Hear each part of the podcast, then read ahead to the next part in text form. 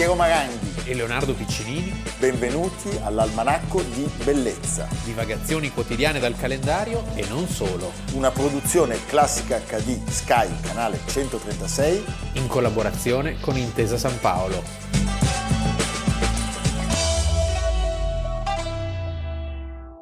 Almanacco di Bellezza, 11 febbraio, Piero Maranghi. Leonardo Piccinini. Lo ricordate, da oggi siamo anche a Modena, alla fine della nostra puntata, ci collegheremo. Sì, perché siamo... Ci, ci, ci... No, sono i potenti mezzi di produzione dell'Almanacco di Bellezza. Ecco. Eh, adesso tu sei sempre lì a lamentarti. No, no, no. C'è il procione, ci sono i telefoni. C'è Amerigo. C'è Amerigo che oggi è di buon umore. Sì, sta facendo l'uncinetto, hai visto, da hai stamattina. Visto? Perché quando sente Modena... Sì, lui pensa un po' così... Salame. all'ambrusco anche. Va bene. allora, iniziamo con un contributo musicale.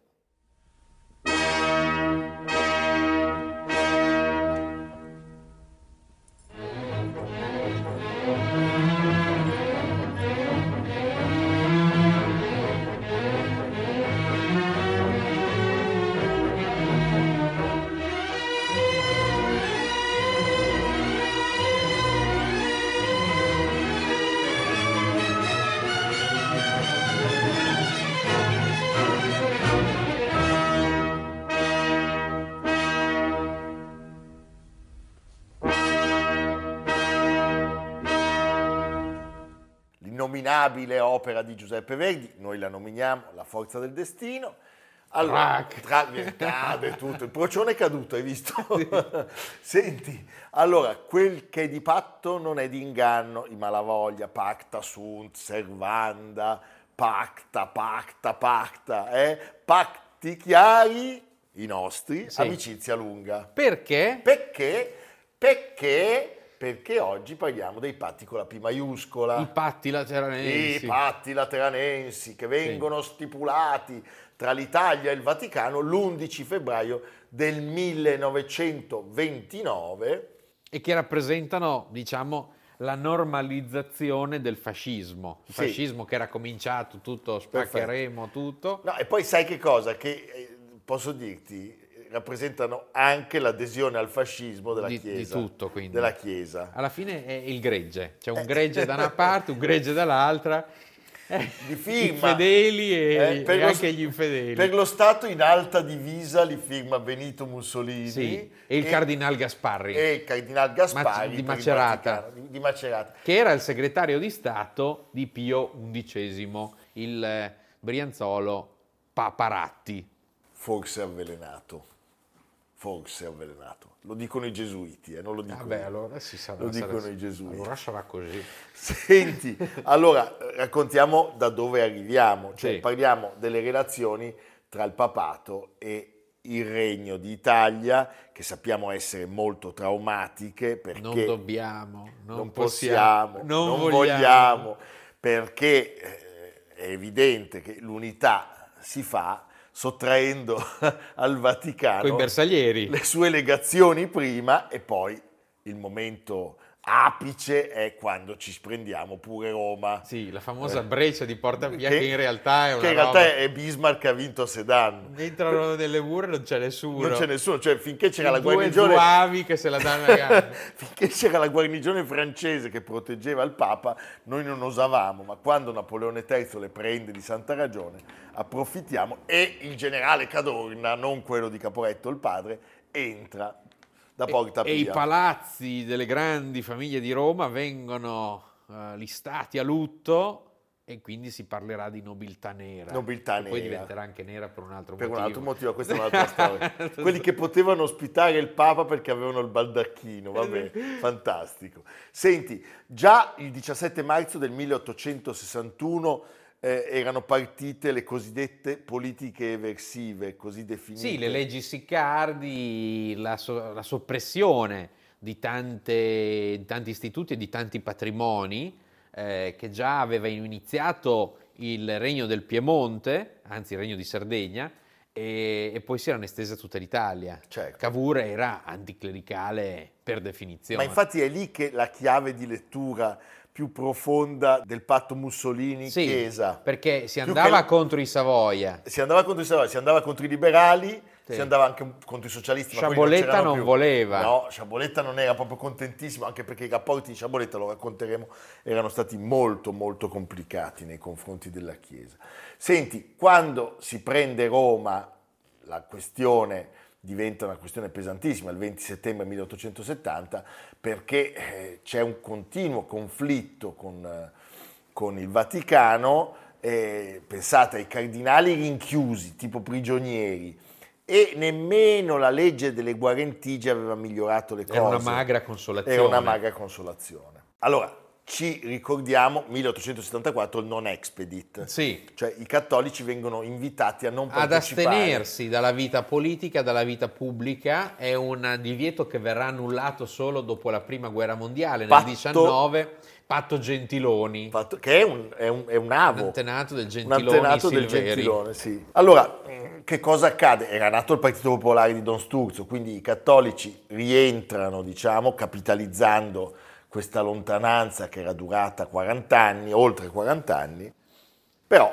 sappiamo anche che appunto le posizioni di Vittorio Emanuele III, di Vittorio Emanuele III sono irremovibili per una questione di, così, di prestigio della dinastia e anche di un'adesione del sistema parlamentare di tipo liberale a una visione anticlericale che continuava, tant'è che anche dopo i patti lateranensi qualche residuo liberale ancora in circolazione storceva il naso. Lo stesso fascismo, come sappiamo, da San Sepolcro era partito con una, una lotta all'insegna del eh, tiriamo giù tutto. tutto. Una, una, una, cosa che poi avrebbe ripreso idealmente la Repubblica Sociale, cioè la Repubblica di Salò sarebbe stata anticlericale a parole. A parole. E invece il fascismo ha bisogno di uno strumento di coesione e di consenso politico e quindi eh, le cose sono radicalmente cambiate e nel 29 appunto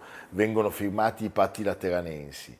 E poi, ripeto, i liberali anticlericali, i socialisti, poveretti che non c'erano più praticamente, eh, fanno sì che ci sia un'unione contro eh, di queste due forze e anche, devo dirti, una il visione, gregge. il gregge, la famiglia, eh? famiglia. la famiglia, cioè, lo sappiamo. Cioè, amanti comprese. Il corporativismo. amanti comprese. amanti comprese. la famiglia degli altri. Allora, vi diamo dei numeri, perché la questione romana viene risolta con i patti lateranensi da un punto di vista politico, ma anche da un punto di vista economico-finanziario. Allora, i patti lateranensi sono divisi in tre documenti distinti. Trattato. Trattato del Laterano Concordato. Con, esattamente. E perché lateranensi? Non per... perché sono di lato, no, ma, ma perché sono laterano. Laterano è la prima sede del Papa di Roma, c'è questo palazzo costruito sull'antica basilica paleocristiana che ancora esiste e viene trasformata nel Settecento e il palazzo che Sisto V fa ridisegnare dal ticinese Domenico Fontana, di cui c'è una mostra Uh, in questi giorni a vicino a Rancate perché era di Melide nel Ticino. Melide. Oh, sono stato su a Melide. Domenico Fontana e ancora oggi chi va a visitare il Palazzo del Laterano, anzi l'appartamento si può proprio visitare in modo stabile, c'è il salone bellissimo della conciliazione, la sala della conciliazione con un soffitto a lacunari, stupendo, fine 500. Eh, parliamo di Isgay. Oltre a chiarire la questione della sovranità territoriale, con l'invenzione della, della, della città-stato, la città-stato dello Stato della città del Vaticano, c'è la convenzione finanziaria. Il risarcimento. Il risarcimento. Allora, innanzitutto loro sono esentati dalle tasse e dai dazi sì. sulle merci importate e il risarcimento allora è un risarcimento monstro, perché parliamo di 1 miliardo e 750 milioni di lire. Sì, così diviso, 750 milioni di lire, tac, subito e titoli di rendita in rappresentanza di capitale di un miliardo a un tasso di interesse del 5%. 5% al portatore per un valore che oggi corrisponderebbe a circa un miliardo e mezzo di euro. Ora, se pensi alla dimensione dei territori che erano stati sottratti, non è niente, però Però sono, sempre comunque... Sono ecco, bei soldi. Ricordiamo che questi patti avvenivano dopo una lunga preparazione. Uno degli artefici era stato il fratello di Mussolini, Arnaldo. C'erano stati fitti mercanteggiamenti e fitte trattative notturne proprio nell'appartamento privato di Mussolini tra l'avvocato della Santa Sede e i consiglieri di Stato, l'avvocato della Santa Sede era il marchese Francesco Pacelli, fratello maggiore del futuro Papa Pio XII. Pio XII. Eh. L'avvocato della Santa Sede. e poi vengono definite le relazioni civili e religiose tra l'Italia e la Chiesa. E l'extraterritorialità anche dello stesso Palazzo del Laterano da questo momento. Per cui se, se volete salvarvi andate dentro lo Stato eh, non possono farvi Laterano non, fate, non vi possono fare niente, lo dico anche a te Piero. No, poi, trovate, dovesse... poi, trovate, i cardinali che possono farvi di tutto. Cardinali questa è un'altra storia. Senti, e c'è il riconoscimento del cattolicesimo come religione di Stato in Unica. Italia. Unica, unica. unica religione. È già quello, diciamo. Che era già stato però scritto nello Statuto Albertino, a ben sì. vedere. Eh? Ah, anche nel Medioevo, eh? Sì. eh esatto. Bien sûr. Le cose si complicano un po' dopo, quando il fascismo finalmente... Eh, perché arrivano i compagni... no, durante l'Assemblea Costituente, però come sempre... Però con una finezza... Era meraviglioso, perché sì. diciamo, la nostra Costituzione... L'è bella. L'è bella e soprattutto il, lavoro, il lavoro, di mediazione... E poi è chiara. E te, la temperatura, eh? Si legge, la, la, la, può comprendere chiunque, questa è la bellezza della Costituzione, sì. è scritta in un bel italiano, chiaro, comprensibile ed efficace. E soprattutto nell'articolo 7 noi troviamo tracce delle istanze di Dossetti, di Roberto Lucifero, liberale e monarchico, e di Palmiro Togliatti, comunista. L'articolo 7 cosa dice? Lo Stato e la Chiesa cattolica sono ciascuno nel proprio ordine indipendenti e sovrani. I loro rapporti sono regolati dai patti lateranensi. Le modificazioni dei patti accettate dalle due parti non richiedono procedimento di revisione costituzionale. Il 18 febbraio 1984, quindi saranno 40 anni. Forattini prossimo... sarà stato contentissimo perché lo faceva con gli stivaloni. Ah, lì sì, sì. Eh, Monsignor Casaroli. Casaroli e Bettino. E Bettino Craxi. Benito Craxi. A Villa Madama. A Villa Madama. Posto, Villa Madama. Posso dire chapeau a Craxi. Sì, e fanno una revisione dei patti lateranensi e modernizzano sostanzialmente il concordato. Cos'è che viene cambiato? Viene abrogato giustamente era veramente fuori tempo, ma la religione di Stato, eh, viene eliminato l'obbligo dell'insegnamento della religione eh, nelle scuole pubbliche e viene approvato, e questa era una cosa veramente Beh, inquietante, pazzesco. il fatto che i vescovi giurassero nelle mani del re. Sì, sì, è pazzesco. Quindi viene, eh, diciamo, che poi non, insomma, diciamo, già, da, già, da, tempo non no, si faceva, non si però faceva, c'era però... una clausola che prevedeva l'approvazione del governo alla nomina dei vescovi. Sì. Ma è pazzesco. Allora, diciamo, si chiude il cerchio eh, un cerchio particolarissimo, perché ricordiamo l'Italia è l'unico paese d'Europa che consegue la propria indipendenza nazionale in contrasto con la religione nazionale. Certo. Però forse, come dire, mi viene da dire, altri, non c'è nessuno Stato al mondo che abbia Roma. Che abbia Roma, sì. E guardate ancora un attimo la foto di quelli che firmano nel 29 e sentite le frasi di Antonio Scurati in M. Benito Mussolini, forse perché atteggiato a un'espressione solenne, forse perché gli pesa di dover seppellire in questa piovosa giornata d'inverno con un solo tratto di penna un'intera vita di anticlericalismo militante, appare cupo in volto. Pazzesco.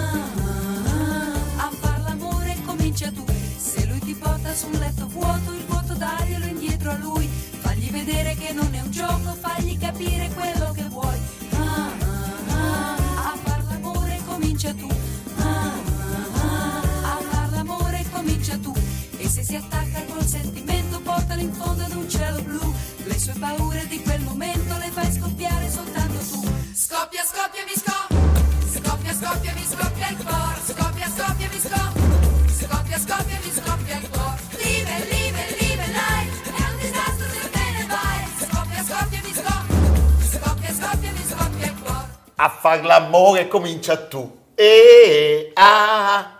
Non c'entra niente. Ah, non c'entra niente, no. Io, siccome sono ignorante, io ho sempre pensato che Carlo Carrà fosse il papà di Raffaella. No, perché lei era, era bolognese No, poi si chiamava e lui era di. Piede Alessandria. Però pare, e noi oggi parliamo del pittore Carlo Carrà e lo facciamo con immensa gioia, perché nasce... Che Raffaella avesse dei quadri di Carlo Carrà. No, lui nasce a Quarniento, in provincia di Alessandria, Sì, l'11 verso il Monferrato. l'11 febbraio del 1881 e muore a Milano il 13 aprile del 1976. Quindi avrebbe potuto conoscerla. Avrebbe molto, potuto conoscerla. Molto no. giovane. Si dice però, lei si chiamava Raffaella Pelloni, che il cognome le venne attribuito come nome d'arte da un regista che era molto appassionato di pittura. Pensa che cose che si Capisci? imparano Quindi, all'almanacco. eh, all'almanacco noi sappiamo queste imparano delle cose. cose che poi potete utilizzare. A me l'ha detto Iapino. No, non è vero. E poi diciamolo anche, lui non se n'è forse neanche accorto perché Erano mondi diversi. No, ma diciamo diciamo poi negli anni 60 lei non era ancora la, la- No, no, no, la bomba assoluta. Non c'era ancora l'ombelico. Aveva fatto roba lì. qualche B-movie. Sì. Allora, Carrà è un, un pittore ista. Ista perché è purista, Tutto, è futurista, tutto. è metafisico, divisionista, E in realtà- neoprimitivista. In realtà è una spugna. Sì, però è una spugna che mi piace, Sì, allora è, cioè che tiene sempre un livello altissimo. è uno degli artisti centrali della storia del Novecento italiano e appunto partecipa a ogni tipo di avanguardia e questa capacità di mutare stili ogni volta che vengono alla luce mi ricorda un altro grandissimo, il più grande di tutti, di cui quest'anno sono i 50 anni dalla morte, che è Pablo Picasso. Sono due personaggi completamente diversi, ma eh, hanno la curiosità di rubare, come diceva Picasso, da quello che vedono, Da quello che vedono. da quello che imparano, perché lui studia molto gli artisti del passato, Sì. viaggia, si forma tra Londra, Parigi, Parigi. Milano, quindi è uno che ha, ha la capacità, come pochi altri, di annusare il tempo e la storia dell'arte. E lasciami dire, tra i pittori che toccano un po' tutti i mondi, lui comunque mi sembra sempre molto convincente. Sì. Ci sono esiti di altri, penso a Picabia. Picabia cioè, a un certo punto non capisci più cosa faccia, Certo. per esempio. Beh, possiamo dire che è anche un artista in cui l'ultima produzione, che è la meno interessante, Sì. spesso ha soverchiato le vette altissime della prima parte della sua vita, Straordinarie. ma altissime, eh? Straordinaria. Come dipinge Carrà. Sì. Eh? Beh, stupendo. Lui era figlio di un possidente terriero caduto in disgrazia e la sua vita comincia, la sua vita vera di, di artista, comincia quando arriva a Milano. Milano a 14 anni, quindi lui era dell'81, eh, siamo agli ultimi anni dell'Ottocento. Milano è una città in grande espansione. Viene e- a fare il decoratore, a Sì. studiare e poi frequenta l'Accademia di Brera con un grandissimo personaggio. che è Cesare Tallone. Cesare Tallone. Nel frattempo viaggia, va a Parigi, a Parigi studia Courbet, studia gli impressionisti, a Londra viene influenzato da Constable, da Turner ed è il momento in cui si avvicina ai temi sociali che a Milano furoreggiavano della pittura divisionista. Certo.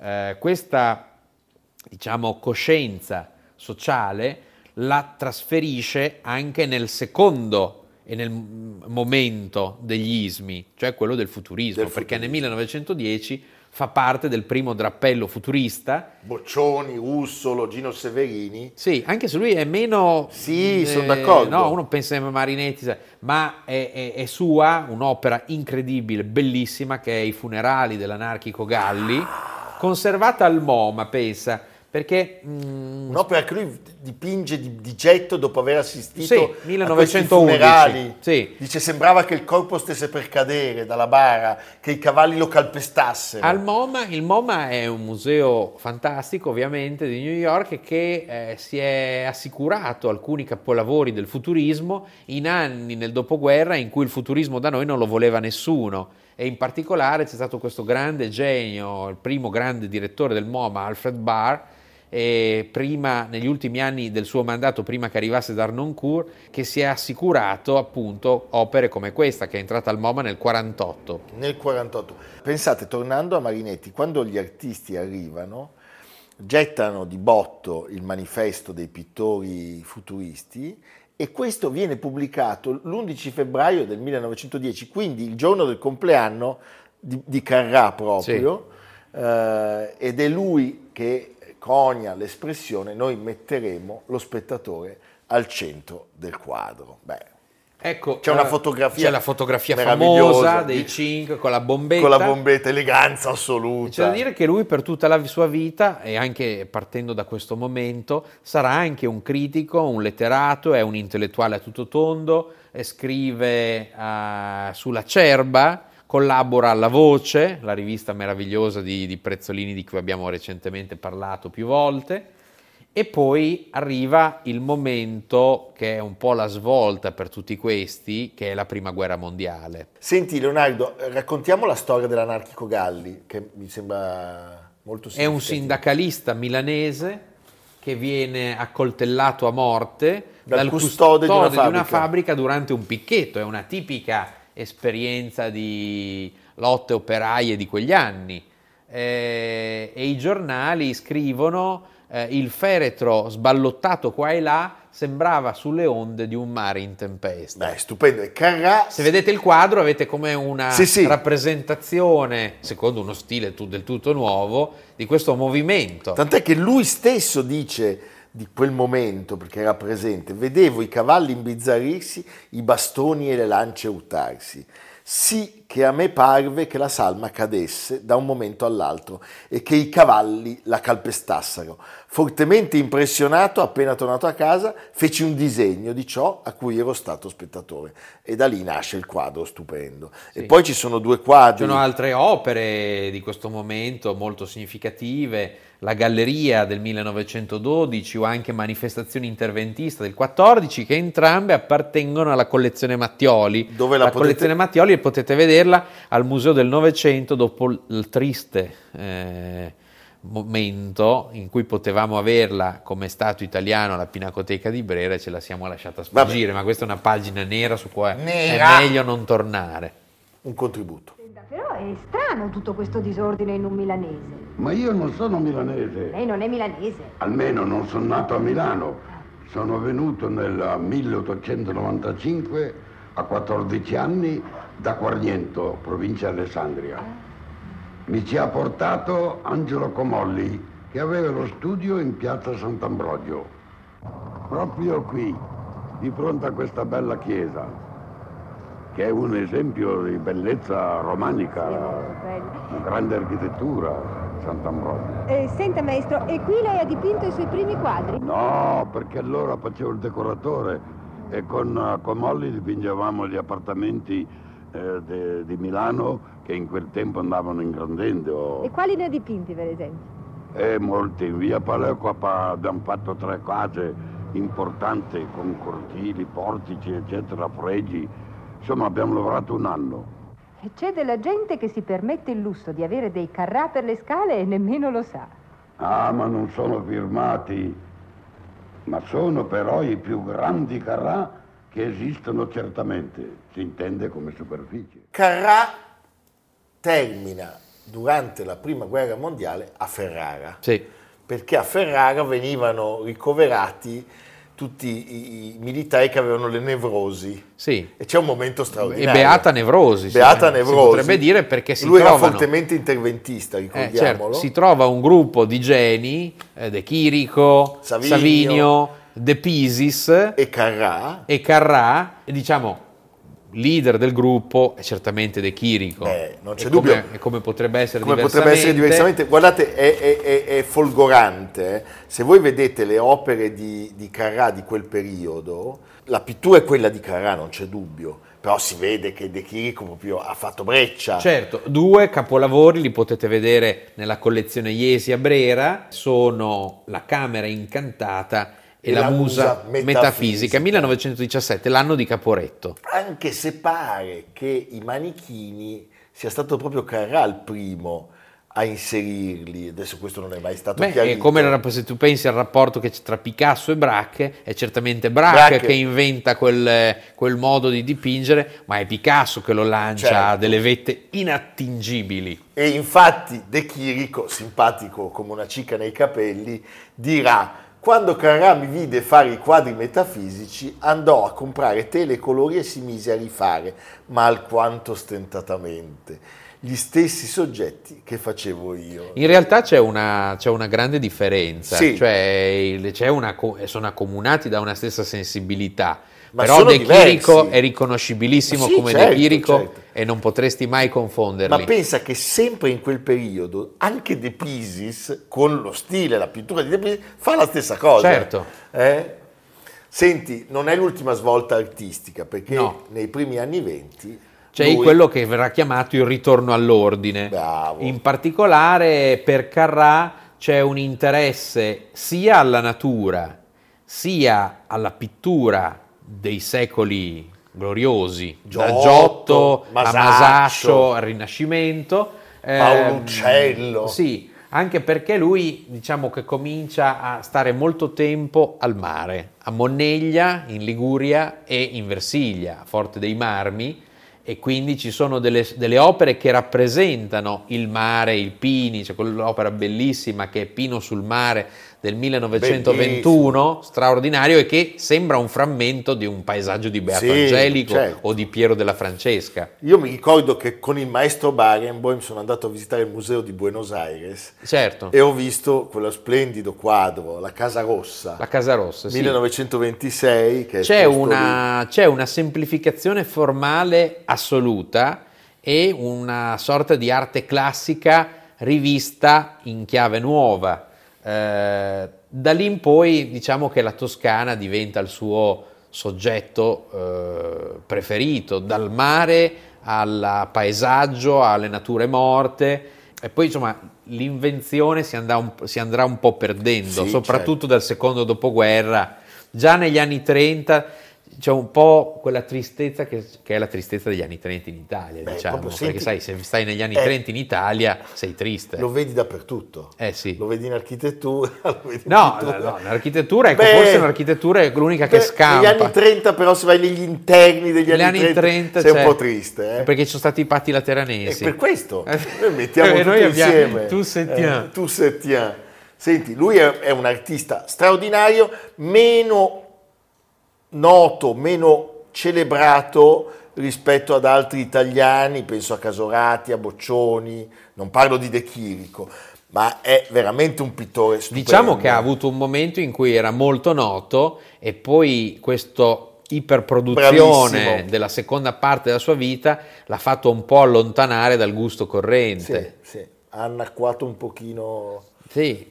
Beh, questo però vale anche per De Chirico, eh? Vabbè, certo. Perché l'infinita serie di Venezia, i cavalli, Sì, sì, eh, sì, ha annullato le meraviglie, Le meraviglie. dei primi anni. Quadri, come diceva Filippo Daverio, questo l'ha fatto in un mese, questo l'ha fatto in un'ora. Va bene. Cioè, il famoso quadro da dentista. da dentista. Bravissimo. I quadri dei dentisti, bisogna fare una mostra. Sarebbe bella. I quelli dei dentisti e quelli dei, dei ristoranti. Però i ristoranti, invece dei i dentisti, stanno abbastanza zitti. Mi viene in mente Longhi e l'ortopedia. Va bene, fantastico. E noi ci colleghiamo con Modena, con Modena Antiquaria, se funziona la linea. Mod- digito- a Modena, a Modena. A. Mo- Modena. Sono ste a Modena. Signorina, ci mette in contatto col direttore generale di Modena Fiere? Come, come si chiama? Marco Momoli. Momoli, insomma. Grazie signorina. Buongiorno direttore. Benvenuto all'Almanacco di Bellezza a Modena Fiere e a Modena Antiquaria. Allora, siamo molto carichi. Questa è una settimana molto importante, vero? Sì, sì, è una settimana molto molto importante per noi e forse direi la più importante del nostro calendario feristico perché con Modena Antiquaria abbiamo la manifestazione che per noi è la manifestazione di punta.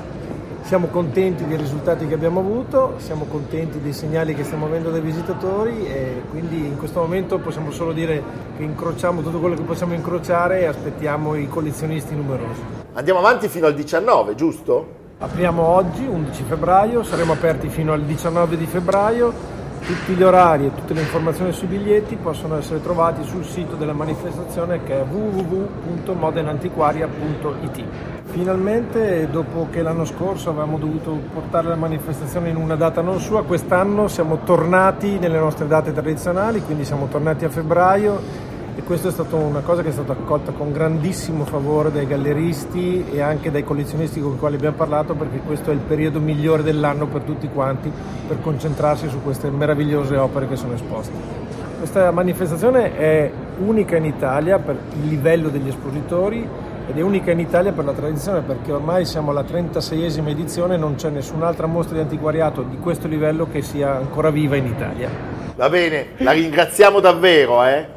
Ci collegheremo con voi tutti i giorni, Non vi lasceremo più. non vi lasceremo più. Saluti all'Almanacco di Bellezza e a Classica HD e vi aspettiamo tutti a Modena fino al 19 di febbraio.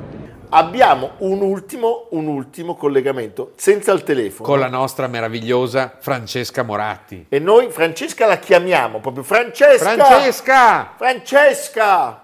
Come here! Eccola, eccola Francesca, Eccola. Francesca. Siamo a Modena Antiquaria, la Galleria Goldoni di Livorno, davanti a due stupende eh, raffigurazioni di centrali idroele- idroelettriche degli anni 30 e siamo qua insieme a Piero Maranghi e Leonardo Piccinini dell'Almanacco di Bellezza per annunciare questa bellissima e nuova iniziativa di collaborazione e di partnership con Sky Classica e per informarvi che da quest'anno a Modena Antiquaria tutti gli associati FAI e tutti gli associati dell'editoriale Schirà, del gruppo Schirà, avranno una- un ingresso agevolato, ridotto per visitare la nostra mostra, perché tutti coloro che amano il bello devono stare insieme al bello.